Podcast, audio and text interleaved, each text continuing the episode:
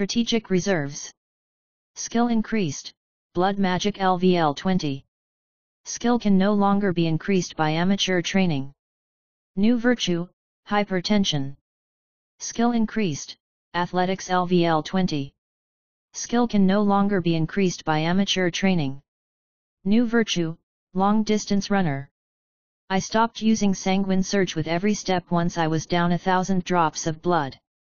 I'd had a moment of panic when I'd gotten the hypertension virtue, because the bar tracking blood had seemed to go from almost entirely full to half full in a matter of an eye blink. The numbers had changed though, and it was 74k slash 150k now, which seemed to indicate that my body could or would hold twice as much blood as it could before. I was hoping that I had also gained access to more magic, but now wasn't the time to do tests. I didn't want to spare the time to look at long distance runner either, because I was pretty sure that wasn't anything to get excited about. I tried to move semi-randomly through the city streets, and kept up a full run until my chest began to ache. I was grateful for the extra points I had put into PHY, because I was pretty sure that the bonitis would be hitting me harder if I hadn't. I eventually came to a stop in an alley and hid behind a very square-shaped dumpster. Problem number one was that I didn't know how Larkspur had found me, or whether it actually was anything other than blind luck that we ran into each other. It was hard to infer what kind of conversation he'd had with Clara, which would have clued me in on at least what assumptions he'd held going in, but I wasn't sure that time spent thinking about that would actually be helpful, especially because his half of the conversation was probably extremely deceptive. It was possible but improbable that he had asked her the same questions I had, which might have led her to ask him if he knew me, and them to come up together. I didn't actually know for sure one way or another. Problem number two was that it hadn't actually been that long since I had gone into the library, we weren't meant to meet up at the inn until sundown, and I didn't know where Fenn or Grak had gotten off to, only their mission parameters. I thought that Amaryllis was probably safe, because Larkspur had been asking me where she was, which he wouldn't have bothered with if it were trivial for him to find out. Had he known that I was going to be in the library? Or had he been guided there by something and not known what, exactly, he would find? It didn't particularly seem like he had been ready to deal with me, and I wasn't just saying that in hindsight because I had gotten away. If Larkspur hadn't known that I was going to be in the library until he saw me, then my presence gave him more bits of information than I thought it had, but it still didn't seem like an utter disaster. I had learned at least a little bit about him, his capabilities, and his team members, which I had to regard as a plus. On balance, that was worth half my fairies and all the bones in my bag, along with the information that I'd essentially ended up trading to him, so long as the whole party got back together and in one piece. I slipped my bandolier into my bag, told Ropa that I didn't need him as armor at just that moment, and stepped out of the alley, looking around carefully to see whether anyone was looking for me. I was fortunate that all three people I had seen were pretty distinctive, even by the standards of the multicultural wonderland that was Cranberry Bay. There was a strong possibility that there were others I hadn't seen, since 5 was the magic number for teleportation keys, but looking askance at everyone that I saw would only make me stand out more. I ducked into a clothing store and bought the first two things I thought would work, paying quickly and then stepping into the changing room to put them on right away. I ended up in loose, earth green pants that were barely held up by a tight belt, and a loose-fitting rosy red shirt that seemed similar enough to what I had seen people wearing on the street. In the changing room, I told Ropa to snake under the shirt, and he followed my instruction perfectly, coiling himself around my arms and chest in a way that wasn't all that noticeable. With just the messenger bag visible, I gave every appearance of being an unarmed innocent. I made my way through the streets of Cranberry Bay, working in the general direction of the inn we'd parked Amaryllis at. I was worried that I was being followed, and used the Enna blade for a mirror a few times to discreetly check behind me. Larkspur had touched me, and if he was prepared, he might have had a chance to stick some kind of magical tracking device on me. I'd checked over my clothes and hadn't seen anything, but just for the sake of safety I had left the old clothes back in the changing room. My lack of information was unnerving me. I had a fairly decent handle on most of the common magic systems, and even some of the rarer ones, but for a high-ranking prince of Anglecynn, the sky seemed to be the limit. Magic items in particular seemed like they followed the D&D homebrew rules that I'd used, which were basically that magic items could do anything, so long as it was cool, with their awesomeness mostly prevented from making too big an impact on the world by the fact that there were very few of them. An item that allowed you to track someone you had touched was definitely not out of the question, but the possibilities were so endless it was almost not worth thinking about. I found a room at a hotel some three blocks from where Amaryllis was staying, making sure that my room was on the second floor and had a balcony that would allow me to both watch for trouble and make a quick exit, and for some reason, paying for a hotel room using pink and red paper money still tripped my internal weirdness detector, probably because a part of my brain was saying that I wasn't old enough to rent a hotel room. From there, I set up a chair position to watch both the balcony and the hotel door, which I firmly locked, moved a dresser in front of, and then surrounded with Lecher's vine for good measure. Then I waited, with the Enna blade in one hand and my throwing dagger in the other. And then I waited some more, thinking that at any moment they might track me to this place and try to take me down. After about half an hour I decided that if they knew where I was, they were staking me out, but that didn't make all that much sense, because Larkspur knew that a teleportation key was in play, and didn't know where Amaryllis was, so for all he knew, I might have gone into this particular hotel in order to meet up with her and then leave Cranberry Bay forever.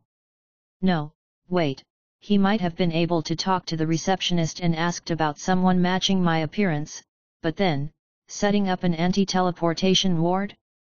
I didn't have a firm grasp on how Larkspur thought or what resources he had available to him, and surreptitiously putting up an anti-teleport ward around a hotel room on the second floor seemed like it would be legitimately difficult. Still then, where was he?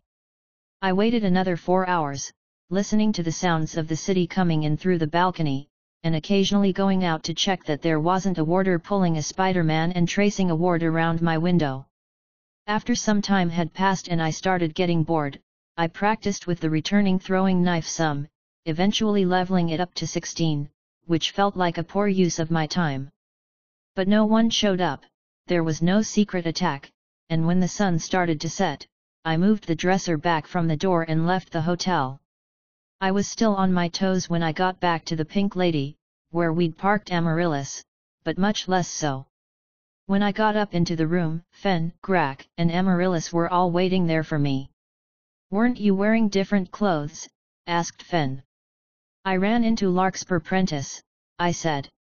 I saw Amaryllis' face go tight at that, but Fenn gave me a look of incomprehension. He's the guy that sent your fire team after Amaryllis. Oh, said Fenn, that Larkspur Prentice. I lost him a few hours ago, but we should probably leave, I said. It might go without saying that I didn't have any luck at the library. There might have been a minor fight. Also, I need more fairies. And that was all you did? asked Fenn as she reached out with Sable and started dumping dead fairies into my waiting hand. Personally, I found out everything there was to know about your bones, plus I went shopping, plus I helped a lost boy find his mom, plus I entered and won an archery contest, and after that dash. We can have this conversation elsewhere, said Amaryllis. She lifted her sleeve and peeled the tattoo from her skin, until she was holding the teleportation key in her hand. Back to Weak Handum, for now. We need to talk about how he found me, I said. I don't believe it was just coincidence, and we didn't decide to go to Cranberry Bay until yesterday, which means that there's an unknown power in play. Amaryllis. She used her good hand to rub her face.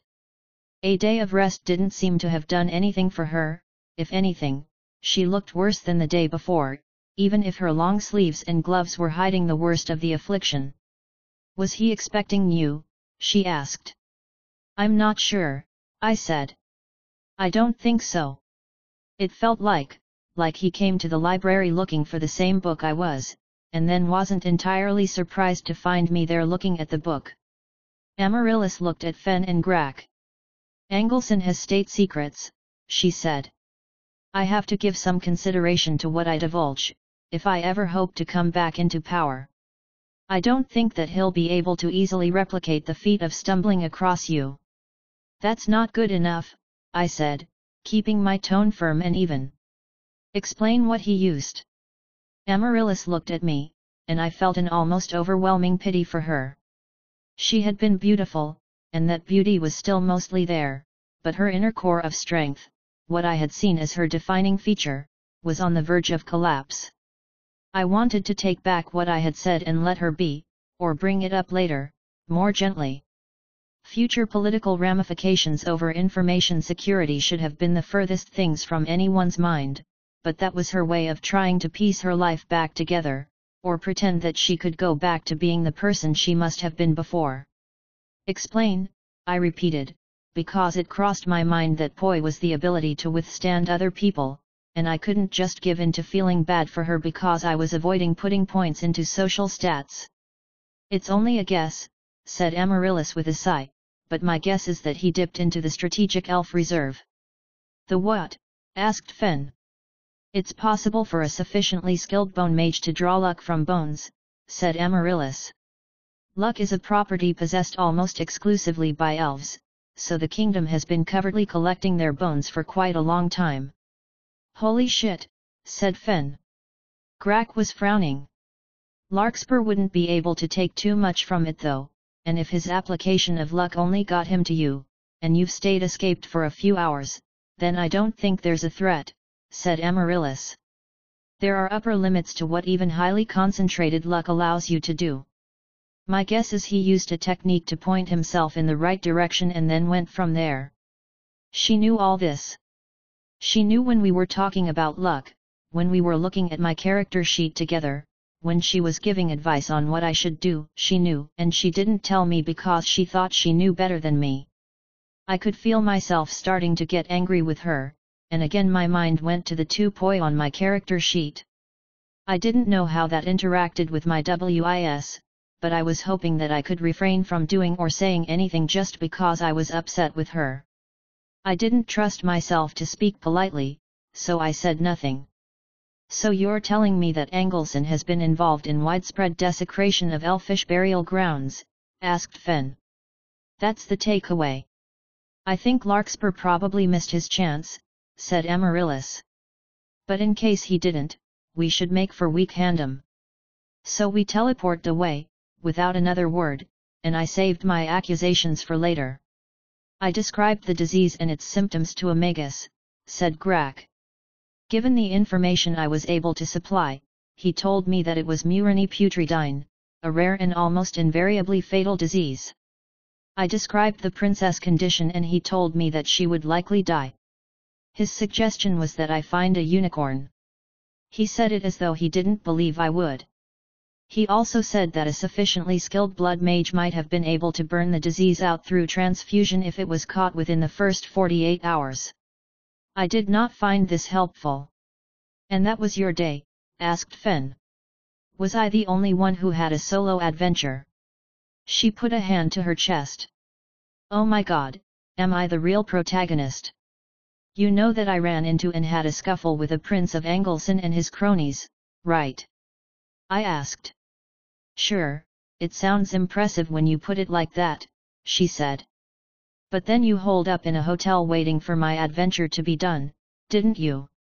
Amaryllis wasn't feeling well and had gone to her room to sleep some more, which I was slightly annoyed at, because I wanted answers from her, damn it, and slightly relieved, because it meant that I didn't need to think about her being sick, and then I was a little disgusted with myself because being relieved that a sick person is out of sight is a little shitty. We were going after the unicorn, that had already been decided before I showed up, and the plan hadn't changed too much with my information. I will concede that I did spend a lot of the day in a very Earth-like hotel room, I said. Sounds boring, said Fenn. Anyway, the archery contest was being held out on the bay, with little boys set up as targets, and they gave me a full handicap for elf luck, which I thought was really unfair, especially since there was a caution there and he wasn't given any handicap at all, even with biceps bigger than my thighs. I mean, it was more about accuracy than strength anyway, given the target values, but dash. I don't find this amusing, if that's what it was supposed to be, said Grak. Fenn looked to me. I wasn't smiling either. Maybe she actually had gone and entered an open archery contest, maybe even won it, but either way she was doing a bit that was only a little bit funny, and then only because of the contrast with our dire circumstances. Tough crowd, she said. Okay, fine, I went to the Athenaeum, poked about for a bit, and eventually found a very helpful raccoon who was willing to talk my ear off about what he called blueprint theory. She held out a glove and a thick sheaf of papers appeared in her hand, with small little metal clips used for bindings. This is a copy of his thesis on the subject, which he said I could borrow. It is, apparently, advanced stuff, quite a few years beyond what your average bone mage ever touches, because it's not actually useful to know unless a bone mage drains their own bones, or at least the bones of something living. I took the papers from her as she kept talking. Anyway, the idea is basically that the soul has a blueprint of the body, and the bones are the scaffolding that everything hangs off of, with their own local blueprint copies, said Fenn. He kind of went on for a long time about whether scaffolding theory or blueprint theory sounded better, wanted to get my advice, that kind of thing, it was a very poor use of my time. He thinks that some healing works off what the scaffold says and some works off what the blueprint says. Like, I guess, if you had some shingles blow off your house, you'd know where you needed to put new shingles just by looking, right, because there's nowhere they could go, but if a wing of your house got wrecked by a tornado you'd have to look at the blueprint to figure out how to rebuild. Sorry, I feel like I'm making a hash of it. No, you're doing fine, I replied. Oh, good, said Fenn. But to get at the actual question, the problem seems to be that when you drain bones, you're not affecting the scaffold, or not just, you're actually fucking with the blueprint. So your finger gets hurt and asks the nearest bone, hey, what should I do about this, but that bone is basically dead and doesn't respond back, which means that the finger needs to go somewhere else and get an answer to the same question, which takes longer and maybe in the middle of this conversation things get screwed up because of the distance. That's my layman's understanding, anyway. Alright, I said, so how do we fix it? Fenn coughed. Well, there's the rub. I asked that same question, and he first thought that it couldn't be done, because if he's right, this blueprint, or maybe these blueprints can only be seen by squinting your eyes at some of the evidence. Or so he said. Most of that evidence comes from draining bones, so it seems like it's easier to fuck things up than fix them. So you don't have a quest for me? I asked. Fenn looked me over. Okay, so there are two options, she said. Option number one is that you get new bones. Raccoon friend thought that would probably work, if you got them from someone that was more or less like you. She paused. Anything? No quest, no, I replied. Alright, well I'm going to skip over all the reasons that's a bad idea then, said Fenn. Option number 2 is basically that you get someone to fuck with your soul. Quest progress, bonitis, the problem goes deeper than the bones, further than the heart, and straight into the very essence of your mortal existence.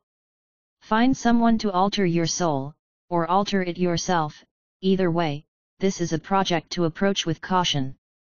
Yet, I said, that would do it. Soul fuckery, yay.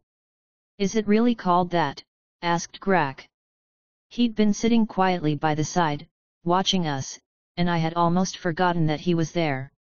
There was a thing that people did sometimes, where they said something just to be sure that they were heard, and Grak didn't seem to have that instinct. No, I replied. The quest isn't much of a quest, it's just an update to the old one, with some warnings. Yeah, warnings are probably appropriate, said Fenn. They practiced soul manipulation in the Second Empire, it's kind of not a thing anymore, which means that if you find someone who specializes in it, they're probably the kind of person you would rather run away from. If you outlaw soul manipulation, only the outlaws will have manipulated souls, I replied. Except not, said Fenn, because most of what they did during the Second Empire was twisting innocent people around until they were barely recognizable monsters. And at the upper echelons they still use scraps of it, it's not fully illegal, it's just that the Athenaeum was razed to the ground and pretty much everyone involved was killed. Sorry, I said, that was a joke. Boo, said Fenn. But that was a problem for another time, because tomorrow, we were going unicorn hunting, or rather, we were going to try to kill a unicorn that was hunting us. You're a few miles into the woods when you spot the unicorn for the first time, I said. Any sign of the girls? asked Tiff. I shoot it, said Reimer, who was playing an archer slash cleric, and who uttered the words I shoot it at least twenty times a session. Roll for initiative, I replied, Tiff, no sign of the girls. When everyone had given me their numbers, I gave them a description. The unicorn is tall and shockingly white, not just with a horn atop his head that's nearly two cubits long, but a billy goat's beard, a lion's tail, and a cloven feet like a swine rather than a horse. Its body is that of an immense stallion, rippling with powerful muscles. Its pure black eyes look at the four of you, then it disappears behind a tree you don't think could possibly hide its bulk. I rolled some dice, then looked at my turn counter. Reimer. I can't see it, he asked. No, I replied.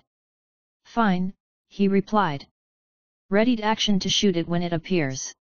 The unicorn goes just after you, and you see him step out from behind a tree that he, again, could not possibly have been hiding behind, I said. Fire your arrow. 18, hit, he asked. The arrow flies through the air, but the unicorn's horn has shifted position, and it knocks the arrow away with a loud snort as it charges in toward you, I replied. Shifted position how? asked Arthur. Like, it moved its horn really quickly to knock the arrow away, or it did a teleportation effect, or what? Roll perception, I said. 22, said Arthur.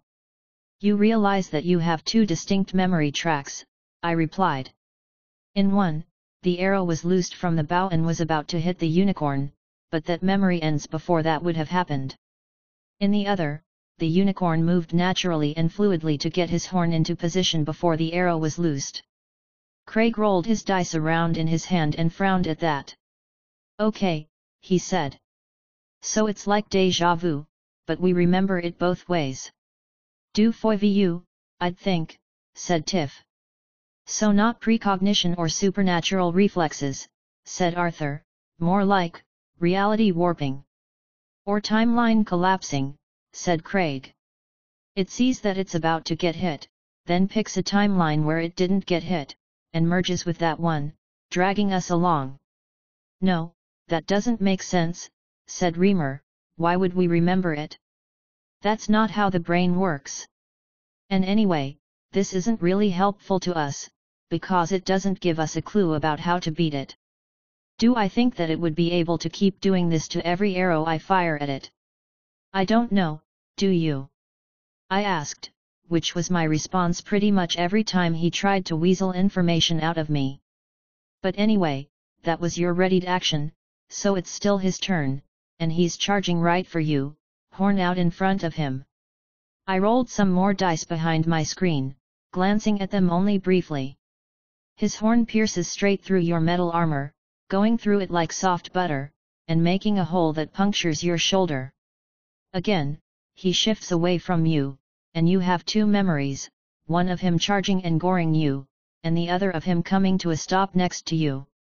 His horn is bloodless and clean, but you are still very much injured. Take 16 damage. Alright, said Arthur. This thing has stolen 13 girls and killed 20 men, some of them supposedly better than us.